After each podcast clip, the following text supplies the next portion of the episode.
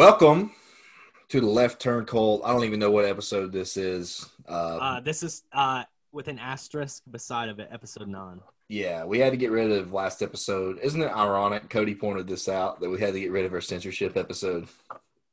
We censored ourselves because of our uh, censorship episode. We we censored ourselves with censorship with on with upon censorship, and that's for the that's some, that's some crazy shit. the the problem is, you know, we started this podcast out as friends talking about NASCAR, and like it's already taken off and gone a little bit farther than what we expected it to. A hundred a percent. lot, uh, way faster than we expected. So initially, you're like, yeah, how how do we talk when it's just us, you know, hanging out talking about NASCAR? I mean, we just give our our harsh takes on the sport, but to grow a podcast and you know to be um, well respected and well loved, sometimes you have to reserve your opinions for like you know uh, non non broadcasted moments. A hundred percent. And I think here's something for everybody that's listening to this, and anybody who's got a podcast of their own already knows. I mean, when we talk about literally all we do every week, we make sure to put out an episode every week for you all, and we work literally. I would say we're working on the podcast what four to five days out of the week. I mean, I would I would say myself, I might be pumping in seven. Seven? Okay. Well, I am not. Uh, I'm living the true CEO life, I guess, with not doing jack shit and pro- But but okay, I'm the social media guy, so it is it's every You, day. yeah. bro. And Cody's got our social media going. By the ways, at Left Turn Cult, Instagram, Twitter, Facebook, Spotify. Follow us now. Yeah, Uh, we do not not TikTok. have TikTok. We will never have TikTok. Don't you Oh. ever ask us about TikTok. I'm still pumped up because we just got done talking to um, somebody. But but we shouldn't say yet, even though it's it's in the title of this episode. It's So, I definitely mean, We may have a TikTok because I may want to do a TikTok for Left Turn Cult. So, boom, let's go ahead and talk about what happened this week. We have some new paint schemes. We got Daytona 500 coming up. Well, how many entries are we up to 50. now? 50. 50 entries Yep. For the Daytona. How, when's the last time we ever heard of 50 entries to the Daytona 500? And if I'm not mistaken, there's only four open spots. Everything else is already taken by charter teams. Yeah. Which is why the, the charter system is absolute horseshit. You got all these new teams trying to come in there and get in. But, you know, it is what it is. There's a business to it. Um, man, I'm just I okay. First of all, Chase Elliott released a new scheme. What the hell was that? Um. So I like to think that the gold signifies his gold ring. Now that he's the champion. Um. But other than that, I genuinely I can't tell you what the gold actually. Uh. I don't know why they threw that that gold in there. So I'm going to go ahead and say that the, the scheme that he ran before was one of the most perfect schemes. Like for my for my own personal preference, you know, you think about these schemes that people ran for years and years and years on end, and now schemes are a huge thing. You know, you got people like Lefty Designs and everything like that that are just pumping out schemes like every other day, and all you know, schemes are a big thing in NASCAR now. I think that's Okay, the- schemes are a big thing in NASCAR, but NASCAR doesn't make schemes a big thing.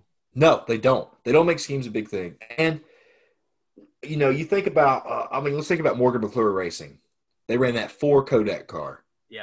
Yeah. Think about how simple that was and how many years they ran that car like that. Right. And you knew what that car was. Not to say that they changed Chase. Thank God they didn't change the white and the blue up. But I think that was a good scheme. Uh, the William Byron uh, Ray, I'm gonna call. I'm calling it the Ray Charles Rainbow Warrior scheme. Uh, it's I think it looks I like good. it. I, I You I won't like like it? it. I don't. it, yeah. I don't. I am. I'm not behind Bowman's, and I'll tell you why. I don't think the green belongs. See. I do think I. I actually like the green. It's so. It's so minimal though. Like it's there for no reason. It's random. Yeah, I. I just don't understand. I. I, I do say that it's not the best scheme that they've ever done. They're uh, allies going in the right direction with their schemes, man. But like, it's just. I don't know. I don't know. It's just that like they can't figure it out. It- to me, they have not just not made a a genuinely beautiful race car yet, but they're getting there. But then we also had the Bubba Wallace 2311. Perfect. That, that's beautiful. And Perfect I mean, that's, you see that you see one. that 23. Even if you don't know who that team owner is, you're automatically going to think Michael Jordan when you see that car. hundred percent. And I mean that DoorDash scheme that he's got, it's so it's so it's it's it's simplistic, but it works. I'm looking forward to seeing what his Dr. Pepper one will be. I just I, I said this I said It'll this be a night race. Yeah, I Oh, said yeah. this in the episode. Well, think about the flavors that he can go with. He can go with Dr. Pepper, Diet Dr. Pepper, Dr. Pepper Cherry. Now that would be a good scheme. Uh, you know, Dr. Pepper cream soda, which is a weird, just a weird tasting drink. Which is kind of it's low key good though. It's good. It's just Yeah, like I don't like Dr Pepper, but I like the cream soda. I love DP No. In love both Mr. scenarios. Okay, so can we flip back before we get into the paint schemes fully? We brought up uh, how many entries we had in the 500, right? Yeah. There's only four open spots now, and that's going to be between these drivers. There's one on here that I'm surprised he's on here. Ryan Preece, he is not locked in, and I, I'm, yeah. I mean, he signed on with JTG Daugherty, right? Yeah. So there are eight drivers not locked in, and there's only four spots that remain. We have Ty Dillon, Ryan Preece, Noah Gragson, Austin Cindric, Kaz, David Ragan, Chad. Oh, David Ragan's in this. Oh, I did didn't- you I see the Dinger's back too? The Allmendinger, yeah. Yep. But uh, David Ragan, Chad Finchum, was a, which is a hometown boy. He races at the Kingsport Speedway, Mm-hmm. Yep. and Timmy Hill.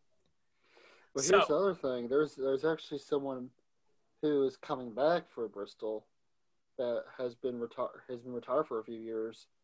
That's Jamie McMurray. You mean Daytona? Yeah, Daytona. Sorry. Daytona. Uh, also, didn't I also Derrike heard that uh, Derrike Cope is going to be running the 500 again. Yeah, I saw I saw a tweet that was pretty funny actually, and uh, I'll say this because I don't think we're ever gonna have Derrike Cope as a guest. But it's like they're actually letting a 62 year old man race in the 500, knowing good and well that he's gonna like crash out six or seven cars. You know what? I'm gonna, I I say he'll finish it. No I shot. say he'll finish the race. no I, shot. I think. I, I, okay, Derrike Cope is you know, I mean, he's Derrike Cope, but he's he is a Daytona 500 champion. He's been through it before. 92, I think it was. Yeah, yeah, some something like that. And you know, we got David I mean, Ragan. how long's it been since he's ran a car? Well, he actually ran. you know, it's funny because he uh, so he has his own racing team, which is it used. I think it's Starcom Racing, um, What series? Cup Series. It's the Double Zero car. You know that uh, Quin Houff, the one that was Oh, racing yeah. Double Zero. That's his. That's his race team. No way. Uh, yeah, I Yeah. did not know that. uh, Starcom Racing. So Starcom Racing is um, something that he ran for forever, um, and I mean, yeah, it's led by team man. He's the team manager, um, and he's he, he that's pretty much his team in my opinion. Uh, but he ran he he's he ran a couple years like you know 2016. I think it was like part time schedule type type shit like that and then uh, he finally got out of the driver's seat, uh, and now he's right back in it. I mean, honestly, you know, I mean, my lord, I, I mean, how old was? There's a lot of that's a that's a thing that people don't think about. Is back in the older days, you know. Now, if a driver hits about 45, 46, that's about the end of their career Yeah. if they, if they make it that long. Back in the day, you had 55 year old racers racing, you know, 60, 60 year old racers. They didn't give a shit. They were like, ah, this is my life. This is what I'm doing. so I Um, guess the big question is now, who do we think is going to be the final four in the? Because who who do you think's who do we think is going to be the final four to get in the Brist to get into the pool for Bristol? I'm at Daytona. Why am I saying Bristol? You are man, stuck on you Bristol are right loving now. Bristol today, aren't you? So I'm gonna, I'm gonna list these boys again, and then uh, you got to pick four of them. All right. So uh, Parv, you go first. You got Ty Dillon, Ryan Preece, my my role model Noah Gragson, Austin Cindric, Kaz Grala, David Ragan, Chad Finchum, and Timmy Hill. So if we're going on NASCAR Heat 5, it's going to be Chad Finchum because he's a fucking beast in that. Oh yeah, you're not beating him or Brendan Gaughan. No. Yeah, man. Um, you I'm know, glad, I'm glad your name is Parv. yeah, yeah, Jacob. That is payback from uh, two weeks ago. fair, fair, fair. All right, go ahead, Parv. Fucking dick. All right, uh, all four of mine are going to be Brendan Gaughan, even though he's not racing anymore. Just kidding. Uh, it's going to be, I think Cindric is going to be one of them. I think David Ragan will be one of them. And I think Ty Dillon will be one of them. And I think the last one. Who, who are the other ones? Who, who are the other ones that are Uh, remaining? this? Gragson, Kaz, Finchum, and Hill. I'll go with Finchum. I don't think Gragson will make it in there. So I'm gonna I, I, par for once. I actually agree with you, except for one driver. I think all the drivers you said will probably be the ones who make it, but I think that um, I think that uh, Gragson will make it. He, he's he's pretty much running a. Um, it, I mean, RCR and Hendrick mi- mixed this year, but the 62 car was pretty much an RCR vehicle. So Who do you think? Who do you think he's going to replace? Noah Gragson. Yeah. Um, Over See, I don't know, man. I don't know who he'll who, who he'll replace. He'll have to do better in the Xfinity before he can worry about that, in my opinion. He's a great driver. If he can channel that aggression, that's what makes me. Now, I think he meant who who from the list is he gonna beat out? Said- Oh. You said, you said you agreed on all of them except for one of them. Uh, Finchum. I don't think Finchum will make it. Jacob's just riding that that adrenaline from a little while ago. Dude, I am. He- I'm, He's just I'm, on cloud nine. I'm on. I'm on cloud. I don't think Finchum will make it. I just don't. I just don't. All right. All right, Um, Cody, who do you I'd be I'd be stupid. Listen, love him or hate him, I'd be stupid to not think that Ryan Preece doesn't make it into that race, especially in the JTG cars. I mean, they they put out fantastic mid-major cars. Uh, I feel like at any point, the 37 or the 47 is a victory lane car. Every single race, I think the cars are there for that. David Ragan running Front Row Motorsports. Is that what he's running? Yeah. Okay. I mean, Um, I, I see him making it. Oh, David Ragan's not not going to make a 500 if he's got to qualify in. I, there's no way he's not in there. Oh yeah. Um, so I'll I'll say uh, I'll say Preece. I think David Ragan will. Kaz. I think Kaz will make it in. And then I'm I'm just gonna stick with the hometown boy, Chad Finchum. Chad Finchum. Yeah, I'm putting Finchum over over Dillon and Gragson. I don't. I think, mean, hell, man. I mean, he can. I don't have anything against him making it, but I just, I just don't know. I just don't see it. So, listen, so the he, he question can is, he can drive a car. So my question is, is how do you, how well do you think Jamie McMurray is going to do? You think he's going to be the back of the pack? If Jamie He'll be the McMurray- If Jamie McMurray is is still in the race at the end of the race, if he doesn't, you know, have Jamie McMurray luck, he'll be a contender for the win. What, what, what team's he racing for? Um, uh, is Spire Motorsports. He's number seventy-seven. He's running the 77. Corey LaJoie, actually, speaking of paint schemes, back to that, he released his paint scheme. It's pretty dope. is He's it, running the seven car this year. I I haven't seen the the paint scheme for that one. It looks like uh, it looks like an old junior motorsports car is what it looks like. Really? Isn't, Yeah. isn't Jamie McMurray a former Daytona 500 winner? Yep. Yeah, That was the- he- Ja- Go ahead. Jamie McMurray is just a restrictor plate driver too. Oh, he won. Remember the race where Juan Pablo hit the jet dryer? Yep. He was the guy who he was the guy who took on the victory at night. I stayed up as a kid to watch that race. My dad let me stay up for once, and I was like, hell yeah. um, so yeah, what do you think, Cody? Do you think that uh, who do you think's going to be Daytona 500 champion? This year, Yeah, man, that that is with it being the 500. That's a hard ass question. it is. It's a hard question. because I mean, honestly, any of the cars that qualify and make it into the race on, on a restrictor plate race, you know, all the cars are pretty much equal at, for the most part. and we um, thought last year was weird. This year they're qualifying and practicing at certain locations and not Yeah. others, Yeah.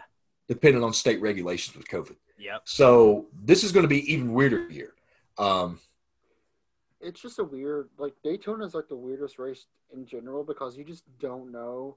It could be a nobody. It could be a nobody to a somebody to win the race. I'm gonna give two two pos- possible outcomes for the 500 this year. Number one, I firmly believe it's to happen as long as he stays clean and out of trouble. I think Matt Matty D is hungry and thirsty. Uh, and obviously, he is one hell of a restrictor plate racer. He's a good driver. He's number just two, driver. number two for me is now probably my. I don't know if he's my second or third favorite driver, but it might uh might rattle y'all a little bit. I think Alex Bowman is going to have a hell of a year. you know, I don't disagree. Like I- I like the Bowman. 48, I, I feel good about his season. Bowman, here's the thing about Bowman. Bowman has been on both ends of the spectrum. He's been on the lower end, racing the small cars, and now he's in good equipment. He's literally finished in every single position from first to last. So, you know, he's got a he's got a reason to be hungry. He's been he's been out of a ride before. He knows how hard it is to get up there. Bowman Bowman is is is genuinely like one of my favorite Chevrolet drivers. But I'm gonna go ahead and tell you who my, my 500 prediction is. Larson. You think Kyle Think so? You think that five team is immediately successful? I think they're going to be immediately successful. So is that is that the 88 team? Technically, I think the 48 is the 88 team. Did they all rotate? Because I was thinking maybe I was thinking.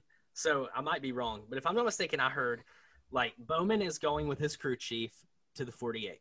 Yeah. And then Bowman's the rest of Bowman's team surrounding the 88 car went to the five. Yeah. And everybody who was with Jimmy stayed there. And that may be true. I hadn't learned. I knew the crew chief went with them. Mhm. That's all I knew. But I think the five team will be immediately successful. I really do. I think they're going to be. I think that Larson's got a lot to prove right now because he doesn't have a sponsor. Yeah.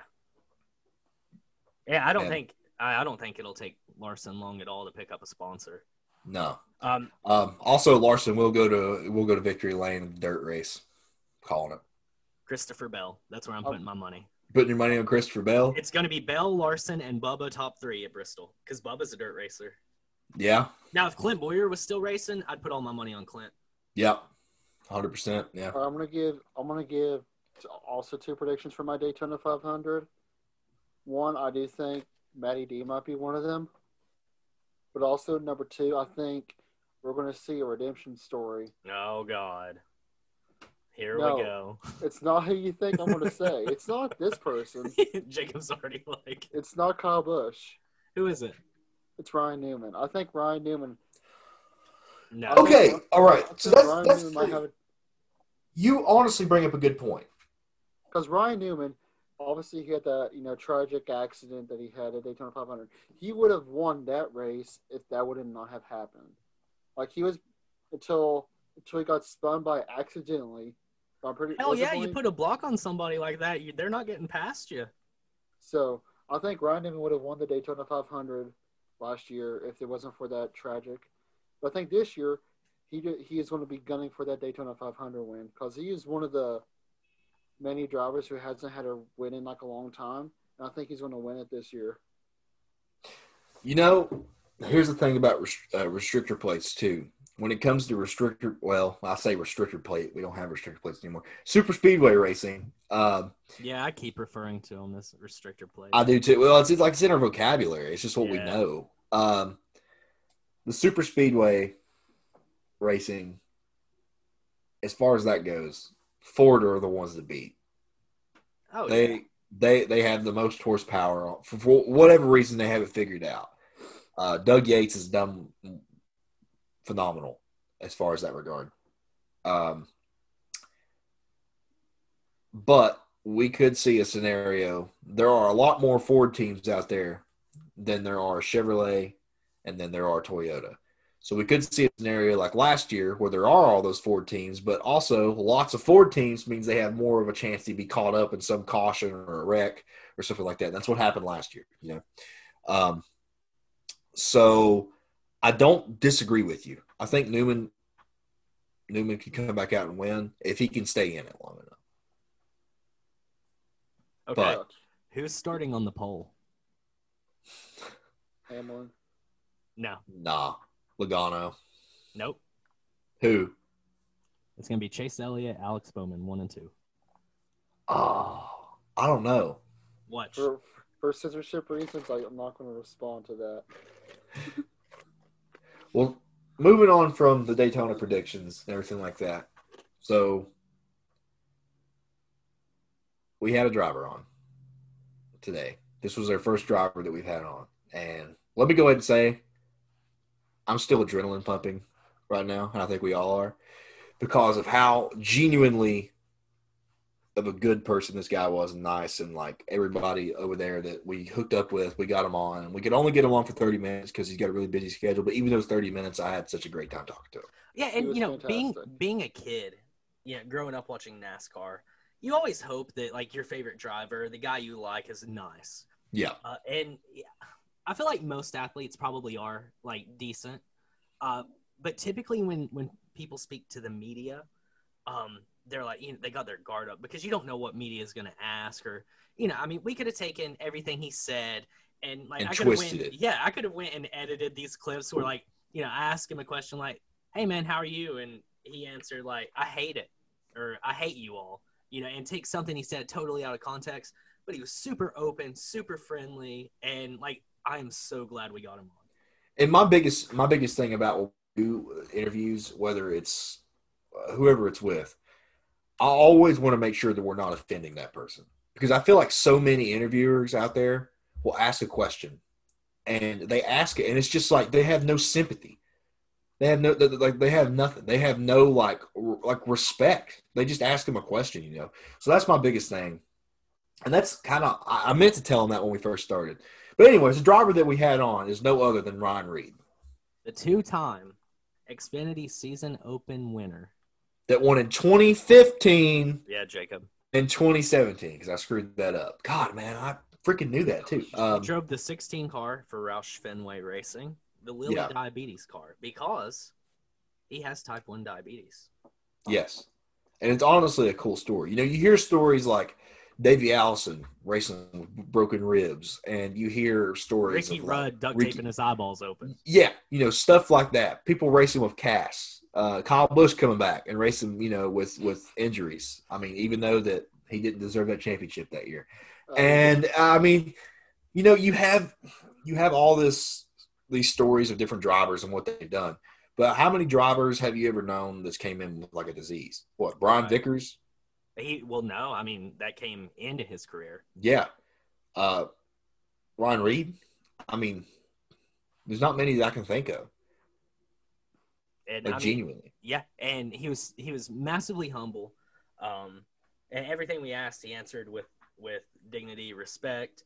Um, and it, there's a lot of stuff that he he kind of shared with us, uh, little little stories that he had said he had never told before. Yeah, which was cool. And you know, it, I mean, that's that's something that, that I enjoy. I, I love to hear, I love to hear things that you know that you wouldn't ever think of. And obviously, we're racing fans. We follow the sport pretty heavily, so we kind of understand how the business works inside and out. Um, but the reason that we want to get these drivers on here to tell you this, the viewer, uh, the listener, um, is so that you can understand what these drivers had to go through.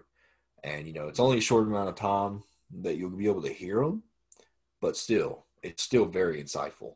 Yeah, Um, and and before we go into it, I want to to make a note that he corrected me, and I know he corrected you too, Jacob, on one thought process that we share.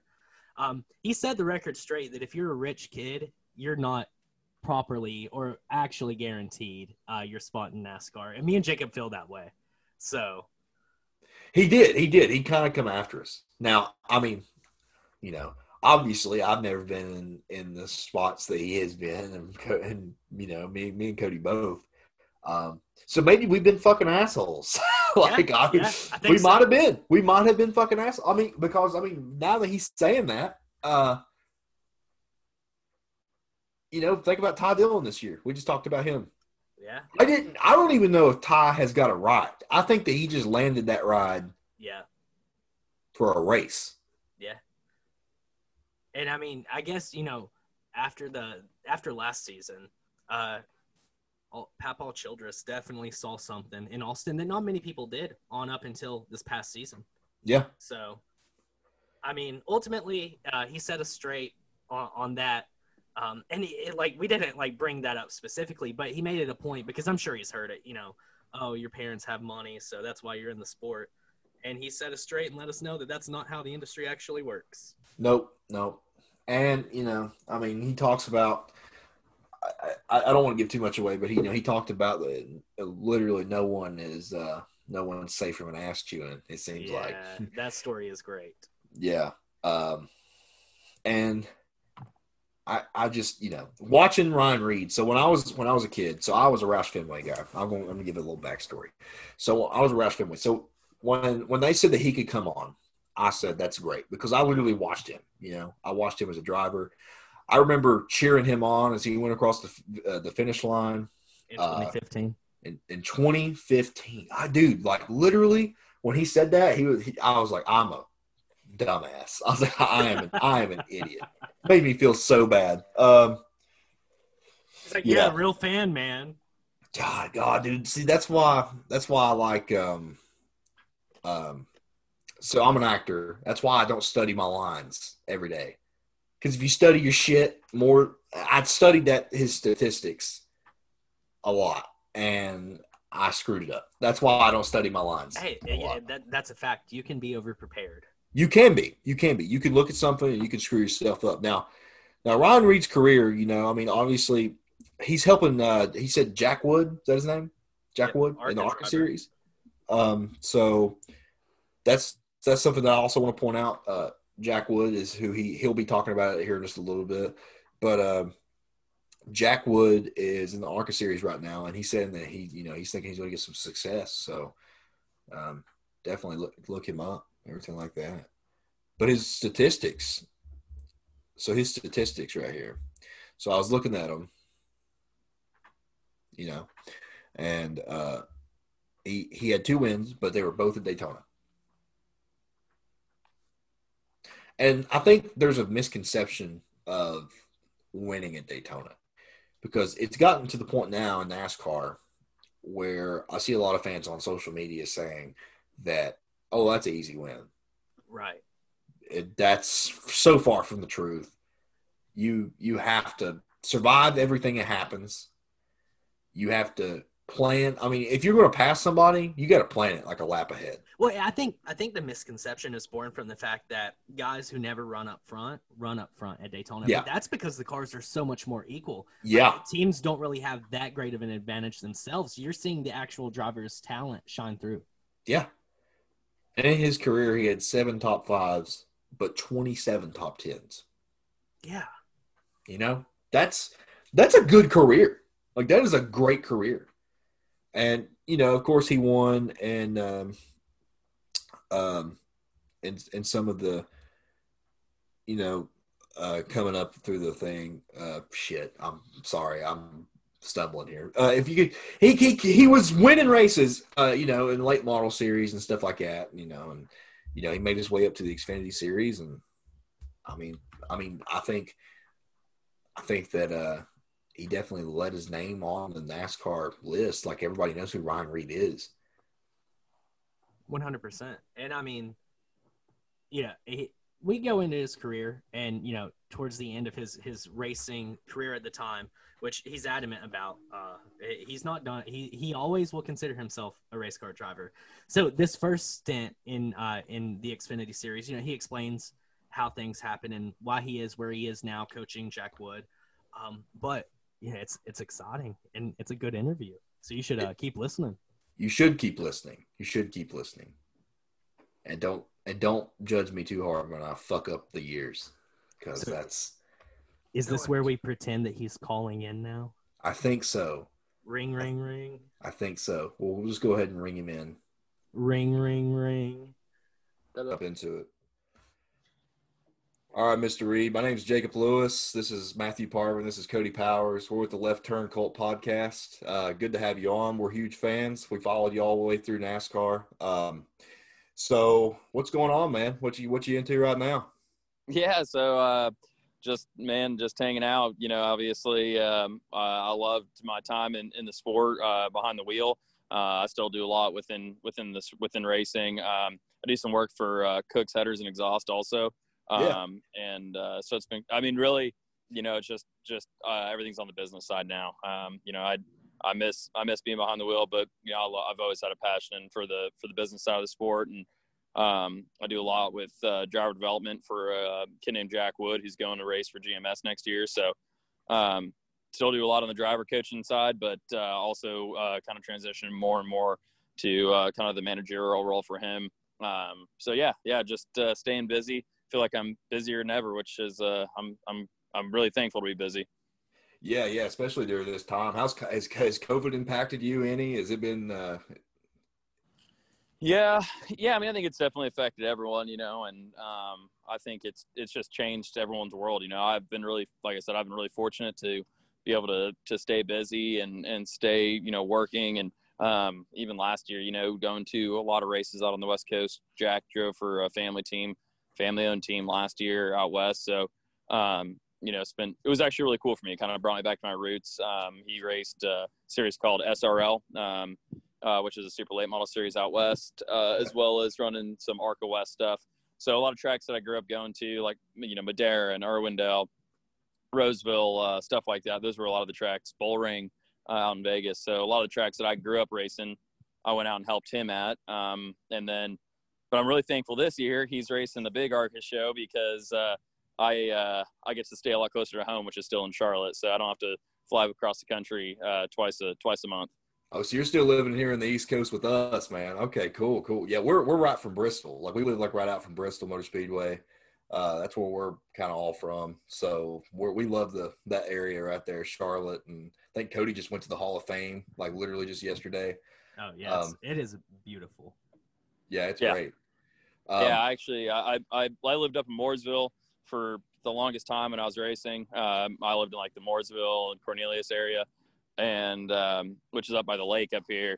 And then when I got done racing, I was like, okay, I need to change of pace. So I moved down into uh, like downtown Charlotte, area called South End, and um, I love it, man. Uh, it's like so I, it's really close. I could probably throw a rock in at the Hall of Fame from my uh, from my building. So um, yeah, Charlotte's still home for me. I, I you know I love California love to go visit, but I, I have no intentions of moving back there anytime soon.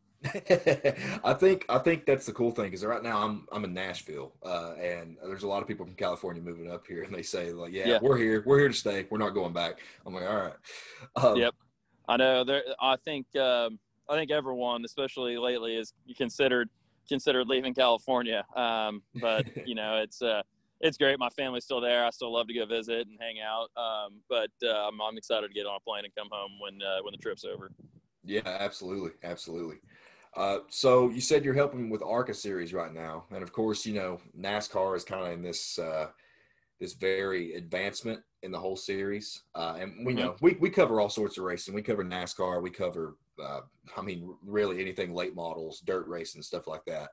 So. Sure I mean, with NASCAR moving in this new this new feature, uh, I mean, like, what is your opinions on it? I mean, like, what what do you think that do you think do you think it's better for the sport? Do you think it's the the right move? Yeah, I mean, I think that um, you know, ARCA was already such a developmental feeder series in a NASCAR, and so you know, I think that there were some things where they, you know, were kind of far apart. You know what I mean? I almost look at like there's some rules like if you if you're a football fan, you know, you watch college football, then you watch NFL. It's like there's some rules that are different. Like the you know you don't have to have one foot down, um, you know, to, to for it to be a catch. And yeah. it's like that needs to be the same because they know where all these kids are going, which is you know they're trying to go pro. So make it the same kind of rule, you know. Yeah. But so I think it's kind of the same thing with ARCA. You know, it's like there's some there's some differences that we want these kids to get used to before they step into a truck, Xfinity, God knows a Cup car. Um, but you know, so I think from that standpoint, hopefully some of those rules start to come together just from a you know um, a learning purpose. Uh, and then I think combining resources, you know what I mean, just being able to um, all pull together. I think motorsports is in a transition period, and it has been for a while now, and everyone's still trying to figure out exactly, you know, what where are the threshold on budgets, you know, what what is, you know, how do we get sponsorship, you know, how do we? And I think being able to combine resources, um, you know, ARCA does a lot of things well, and NASCAR does a lot of things well, and be able to kind of put their heads together and figure out figure it out together, um, I think is worth something. Absolutely, and as we said before, man, like dead serious. We we watched. I watched you come up through the you know through the series and everything like that, and I found it interesting. Uh, so we definitely want to know what you're into now. It's cool that you're doing, you know, mechanic work and everything like that. We think that's awesome because I'm a huge car guy. So like anything like Yeah. that's great. Um, Yeah. So I'm gonna hand it off to Parv. Uh, we know that you know you had some serious with KBM, and Par. Our whole podcast is pretty much trashing on Parv for being a Kyle Busch fan. Uh, okay. but anyways, it's all a joke. Uh, but Parv's a big Kyle Busch fan, so I'm gonna hand it off to him and let him talk to you about your days at KBM and uh, yeah, sure. how- how you enjoyed it. Yeah, yeah, you gotta ex- you gotta like have like a really short time with Kyle Busch Motorsports. You know, being doing like the small thing. What was it like to you know work with Kyle Busch in the motorsport with him? Yeah, well, so my my tenure at KBM was never really got started. So this is kind of one of those things, uh, some about my career that not a lot of people know, um, and it, it really is what led to a lot of what happened next in my career. So I was all set to go race a, uh, a super late model for Kyle Busch, and it probably would have led to some truck stuff. Um, but right when I was getting ready to move uh, back to North Carolina from Bakersfield, California, I got really sick, and that's right when I got diagnosed with diabetes um, which led to um, you know uh, ultimately which led to the partnership with Eli Lilly and the Lilly Diabetes program that we did with Roush Fenway. Um, but you know it also too we were working with American Diabetes Association and JDRF, which have a tight relationship with Ford. So I know this is kind of you know really convoluted, but ultimately what happened was is that because I got diagnosed with diabetes, they told me I'd never race again. That really derailed the, the deal with Kyle Busch. So we had to tell him, hey, listen, we can't, you know, we can't move forward with this. We don't know what's going to happen. We don't know if I'm going to be able to race. So after that, so he he sold off the races, and uh, you know it was all all good, no harm, no foul. But then you know with uh, with combining forces with JDRF, trying to use the racing platform to spread awareness about diabetes, I got in touch with Ford, and then Ford kind of navigated me over to the Roush side of things, and so it's kind of crazy how life works out. But um, I never really you know, Kyle was always, you know, good to me, and I always felt like he was a great uh, mentor at times. Uh, but I never really got to get going with KBM, unfortunately. Yeah, and and I don't know if you can tell with my wall of Fords here, but that's uh, that's my team. Uh, so uh, Yeah. obviously you go to Jack Roush after that, and I, I had no idea that that's when you got diagnosed with diabetes. So that's Yeah. that's very interesting. So that was like uh, a blessing and a curse at the same time. I would I would say uh, Yeah, I mean, you know, I've talked about it a lot. It's one of those things where it's like, I, you know, I got diagnosed, told I'd never race again. It was the worst thing that I could have ever imagined for a 17 year old kid. Disease that, you know, just, uh, you know, crippled you, you know, as far as uh, professionally or as far as your dreams go. Um, obviously, you know, I was very fortunate to be able to, um, you know, it's a disease that there's technology you can manage it, but still, it's it's it's a really tough day to day. Every day you wake up with it. So, but I mean, I had no idea the the road that it would then take me on, you know, and it was. Um, you know, I think the one thing about the diabetes community is like everyone's very tight knit and tries to kind of pull together to help one another because it's a struggle that if you have diabetes, you have, you know, you, you kind of know, uh, it's almost like a little fraternity, you know, it's a fraternity of, uh, of people that have something they hate dealing with every day. But anyways, nonetheless, you know, that led to some great relationships with Ford. Um, and then with Eli Lilly, the partnership we put together with Roush Fenway. Um, and it was, you know, it was just kind of the dominoes kind of started to fall from there. But, you know, to this day, Ford, um, I don't know if a lot of people know this, but Edsel Ford's son, Albert, actually has type 1 diabetes. And that's where their, you know, big passion for, um, you know, you know, whether it's raising monetary funds or if they're, if you're talking about just raising awareness in general, they have a huge passion for it. that's I had no clue that. Uh, Yeah, yeah, yeah. I had no idea about that. My grandfather has, uh, I think, I think it's type two, and he, yeah, he's he's been he's been dealing with that for some time. Um, Cody, I'm gonna hand it off to you and let you ask a few questions, man. Uh, you go right ahead. Yeah, I'm gonna I'm gonna piggyback off of this conversation. Uh, so you know, it, it's it's well known you had the glucose meter installed into your car and you were monitored throughout the race. And uh, so, was there ever a point to where during a race you were like, "Hey guys, you know, I'm starting to feel rough." Uh, what what was the protocol set up beforehand if if that did happen? Yeah, so you know, there obviously the, um, you know, the it, and it was funny because they're they're still uh, I still have a great relationship with the company today. I um, still use their technology every single day of my life, but it's a company called Dexcom, and they make um, uh, a continuous glucose monitor. And so basically, it's a wireless device. Uh, there's like a little hair wire that sits, sits underneath the skin of my stomach and uh, tells me what my blood sugar is. and that was always you know uh, something that I felt like if I didn't have that, I probably wouldn't be able to get in the car, uh, just because you, you don't know. You're kind of fighting blind at that point.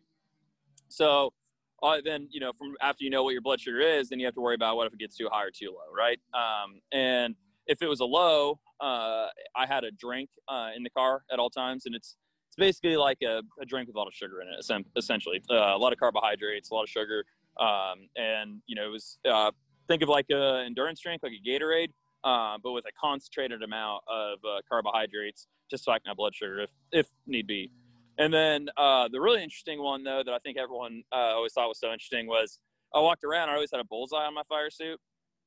And um, that, that bullseye was to indicate where to give me an insulin injection uh, during a pit stop if I needed. So back then I was on, uh, it's called an insulin pen. And basically it looks, looks like a pen. You pull the cap off, you screw this little needle on top, and then you dial up however many units of insulin you need, and you inject yourself. And and now I'm on an insulin pump. Um, it's pretty cool. I'll just show you guys since we're here. So you can see, and it, they, the, what's really cool about this is Dexcom and this company Tandem that make this insulin pump. They partnered up, and so it, it combines kind of both both sides of it. So you have your tells you what your blood sugar is, and then the pump will react whether you're too high or too low and adjust insulin accordingly. So it's pretty cool. So if I was racing today, probably wouldn't need the uh, the the bullseye, but nonetheless, back then I always had a bullseye. If I needed an insulin shot during a pit stop, some one of my guys would come over the wall and stab me if if they needed to. You know, I noticed that bullseye back in the day, and I, I always ask myself, like, what in the hell is that bullseye for? Now I know what Yeah. it is. Yeah. Yeah, Um, I know. I was like, that's a badass fire suit design, but then I was like, oh well, you know, never mind. Uh, Yeah. yeah. Um, so obviously, you know, you got diagnosed with that. Went to Roush Fenway and Ford. Um, Jack Roush, which is you know one of the most, probably one of the most well known names in NASCAR. So Yeah, what, what was it? absolutely. What was it like to work under the cat in the hat, as they say? Oh, it was it was really cool. I mean, there was um, obviously a tremendous amount that I learned from Jack as a race car driver, as a as a human being, as a businessman. Um, you know, you name it, and Jack's probably you know seen it or or been a part of it or uh, at least knows something about it. You know, he's incredibly smart on the engineering side. Uh, he's a great leader. You know, um, and and the fact that he through all the adversity he's been through, what a couple plane wrecks now. Um, you know, he's been at the racetrack for God knows how many years in a row. Probably can't. Uh, he's probably, you know, I mean that that poor guy's ears. You know, I, I'm sure that uh, they've, uh, I'm sure they've lost a little bit of hearing over the over the years uh, from all the race cars. But nonetheless, you know, he he was awesome, and uh, you know, I thought he was a great mentor, a great a great leader. Um, one thing about Jack though was, and I think everyone knows this, is I think by the time I got to Roush, you know, Jack had, had calmed down. Everyone talked about Jack and, you know, the meetings when he'd come in and yell and scream and how, you know, kind of iron fisted he was. Um, but I think that calmed down a little bit because it wasn't, you didn't see that side very often. But I did see it a few times. I remember I wrecked, oh God, I think I wrecked two cars at Daytona one year and then I went to Phoenix next week and I wrecked another. And when we got back, I mean, he went to my ass. Like it was, you know, um, he i mean there was no there was no question about it that he was mad and you know he lets you know when he's had enough. And uh it scared me. I mean i think i was 19 years old may, maybe 20 and jack roush and robbie reiser were sitting me down. I mean just they weren't screaming but you know i mean it, it was a very firm conversation and it wasn't you you quickly realized that this wasn't playtime anymore. You weren't driving your dad's race car and you know you tear it up and your old man's a little frustrated with you. It's you know this is a whole bunch of guys that you know this is how they put you know food on the table uh, for their families. And you know as a race car driver you have a responsibility to handle your business. And uh, i wasn't getting it done and he let me know. And uh, I, I learned a lot um, not just from the good times but also the bad times over there Well, yeah, I mean, I think people, a lot of people that's because there's, you know, there's a lot of new fans coming in, and I have to explain to people, you know, because they're like, oh, it's got to be fun. I'm like, yeah, but you know, there's always that business ethnic side to it. Uh, you know, I was like, ass chewings is going to happen. I was like, stuff like that. Uh, Yeah, and I think I think people have an illusion of you know, and I will you know be honest here, like you know, a lot of what was you know gave me the opportunity to race was Eli Lilly funding the program. There's no there's no secret that everyone needs sponsorship to race in the sport, Mhm. and so you know I think people have this illusion that you know if you have a sponsor or if you have parents that are able to you know put you in a position to be in a race car every week, I think there's an illusion that, that the kids just walk around and do whatever they want. And I promise you that they may get there. Uh, they might get the opportunity because they have a sponsor, they have you know parents that are able to uh, fund their racing. But there's no when you get in these meetings and when you like when you get these you know when you get to Jack Roush's and Robbie Reisers and you know over at GMS it's Mike Beam and uh, Chad Bryant. They don't care. They don't care that you know if your if your parents got money or if you got a big sponsor attached with you. It means business, you know, and, and they're not going to hold back just because you just because you're you know just because you're a kid. You know, they're going to put the pressure on you. And I learned that really quick, and I feel like that's served me really well as I've transitioned into my business side of things, uh, the second chapter of my career. Yeah, and and I, I want to talk about this for sure. So obviously, obviously, it did it did work because in 2017, you won the Daytona, the opening race uh, for the Xfinity Series. Now, I mean, Daytona is probably the most popular track in NASCAR, you know, it, to people who don't know what NASCAR is, to people who do know what NASCAR is. I mean, we got the Daytona 500 coming up. Um, what is it like to cross that line? First career win at one of the biggest tracks, you know, known. Yeah. Well, so actually, my first win was in 15 there, my and I won. I won it for the second time in 17, but when I, was, I had it mixed up. That's yeah, what it was. Yeah, yeah, yeah, yeah, yeah. yeah. Uh, well, I knew what you meant there, but so 15 I won is my first win, and I mean, dude, I I don't know. I was like so overwhelming. I, you know, it was like you you're in that race, and I think that race was like four hours long. Um, I believe that was the race that Kyle Busch broke both his legs, and so I mean, it's just like there's just so much chaos going on, and and you're just you're being more reactive. You're just reacting to things as they happen. And I was 20, what 20, 21 years old. I think I was 21. Um, and you know, it's just like, holy shit, all of a sudden I'm in victory lane, you know, and, yeah. and it was just crazy. um, but you know, I think that that it was more of a situation where um, I, you know, I couldn't believe it. It was like surreal, and you know, everything. We had a great night. We had a lot of fun. When partied afterwards, it was a great time. And then when I won it two years later, that was more i feel like i earned that i earned the first one too you know you had to be there you had to make good decisions but the second one i think i had to block brad and, and Kasey Kahne for like five laps at the end six laps and i mean it was like i mean you had to work for it and i, and I felt like i earned it you know i felt like i you know no one was going to take that one from me no matter what they tried and um and then I'll remember this forever. So I won it the first time in my helmet painter. I don't think I've ever told the story. My helmet painter, I didn't get out of the car on in the, on the front stretch. I didn't didn't think about it. I was panicked. I was like, I don't know what to do. And so my helmet painter gave me a really hard time. He's like, I can't believe I painted you a brand new helmet during the off season and you didn't get out of the car and celebrate on the front stretch of Daytona. So I won the second time. I did a nice long burnout, stopped on the start finish line, got out of the car, stood on the door, you know, pumped my fist in the air, and uh, and that was you know that one I, I think was a lot more i stopped and enjoyed that one a little more just because i'd been there before and i kind of knew you know what what it was like. And and you have to cherish those moments because you know you never know when it's your last or you don't know when it's your last race you'll ever do I think just on a just on a lighthearted note, I think that would be my biggest fear is uh, because that burnout you did you talked about was one of the most badass burnouts I have ever seen. Uh, I think that would be my biggest fear that I'd burn the damn clutch out of it right there on the. you don't. You. I, I, promise you. You win Daytona, you don't really care. The uh, then chop, they'll put a new clutch on it. They're not gonna care. yeah. Yeah, I, would talk to Doug Yates, and yeah, he'd be like, "Dude, no problem. You can burn up five clutches after Daytona win. That's a nice thing. Is you, you know, it buys you a little, it buys you some, uh, it buys you some wiggle room. Yeah, yeah, a little bit of wiggle room. Um, well, uh, Parv, Cody, I'm gonna hand it off to you from here on out. Uh, I've talked enough. I'm gonna let I'm gonna let them talk to you and ask some questions. They got a few more to ask. Yeah, like you had like multiple, like tra- you got to race on multiple tracks in the Xfinity series, and you know we have the new additions of Nashville and COTA in the in the in the race this year. What was your most when you got to go race? What was your most excited track to go on every year? Um, you know that's a good question. Um, I mean, obviously Daytona after you know after the first one. I mean, just Daytona is always special no matter what.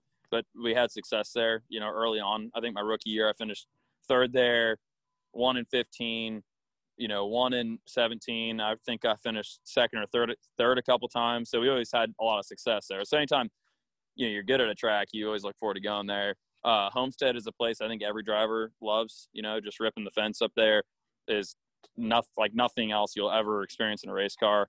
Um, Fontana was a track. I think two reasons. One, it was a old, it was a worn out, really fast racetrack uh, that you can move around. Felt like it was, you know, you had options there. And California was that was my home race. You know, it was two and a half hours where I grew up.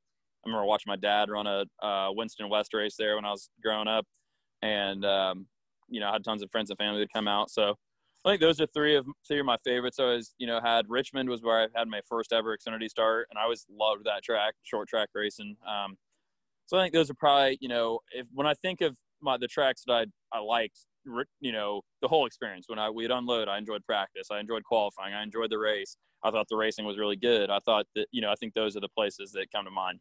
Places that I hated. I don't know if I'm gonna answer your next question. Uh, Dover and Bristol. I mean, it was just those places were a challenge for me, and I felt like the last two years of my career, I started to figure it out. I think I finished fourth at Dover once, um, and you know, I finally started to be decent at those. But I think the concrete tracks are where I where I struggled, and I, I had some work to do there. So, all right, we, we've kind of detailed throughout your career. So we get into the 2018 season, and late into that, that's when uh, you you learn that Lilly's no longer going to sponsor the car. Um, you care to walk us through, you know, your thought process right there, and then the the short time leading into the the 2019 season, you know, where you're at mentally, and what what moves you start start taking to try to find your your next place in motorsports. Yeah, you know, I I think that you know it was that it was a tough thing. So I actually uh, again, I don't know that very many people know this, but I was we were we were getting really close on uh, doing a partial cup schedule the next year. I probably wasn't going to run Xfinity. Uh, just you know, I think I'd been in the Xfinity series for five years. You know, six if you count the partial season. Um, and it was just like, okay, we we've got to you know we got to do something here. And you know, Lilly didn't want to take on you know the full cup budget, um, and so it was like, here's how many races we can do for the budget we have, and that's kind of the direction we we're going in. And then at the last minute, um, I think it was early November 2018. They they announced that they weren't coming back, and it was tough. You know, it didn't give me you know two things. Obviously, losing Lilly um, as a as a partner was you know massive. Whether they told me in January or November, it was it was you know a big deal, and it was going to affect my racing career drastically. Um, but then I think secondly, it was just the timing. Um, I do think the timing was really tough. You know, only gave me basically the off season to put a deal together we were close on some stuff. Uh, Dexcom came and sponsored me the next year, going run a truck for DGR, uh, and that was a lot of fun. Uh, but I, I think at that point I kind of knew the chances weren't good. Um, we I got close on a couple sponsorship deals. We were talking to JRM at one point, getting pretty close to putting a deal together with them.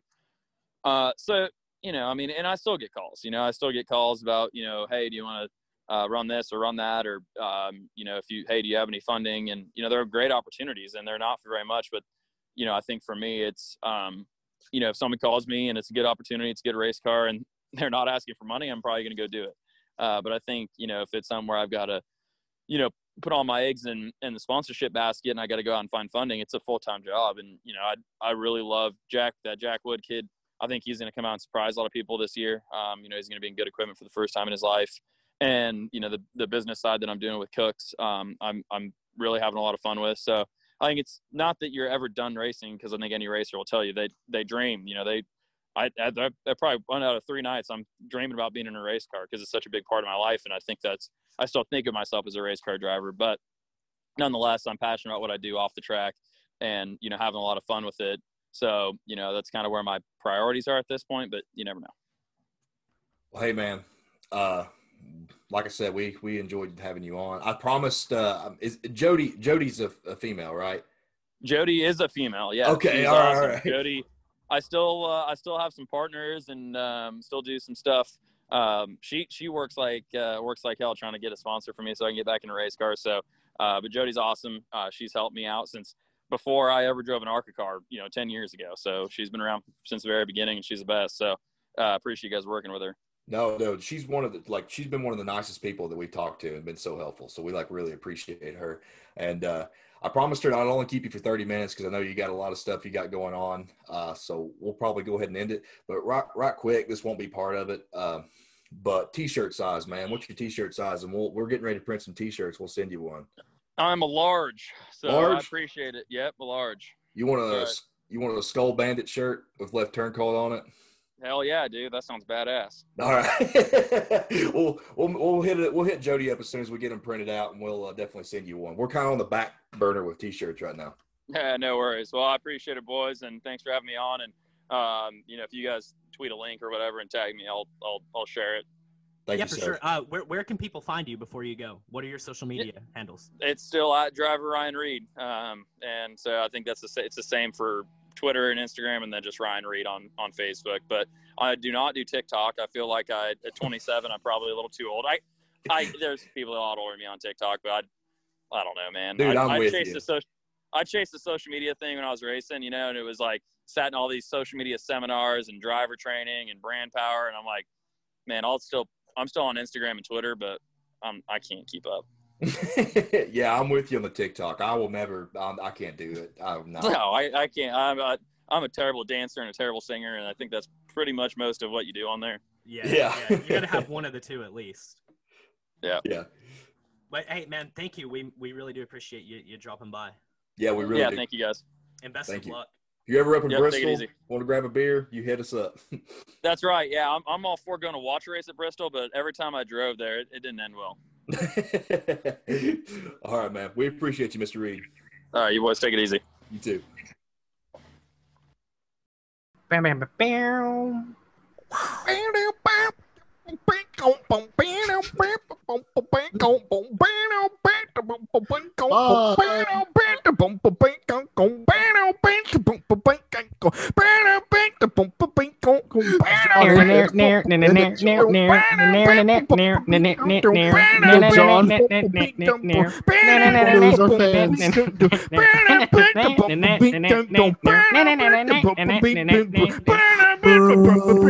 John.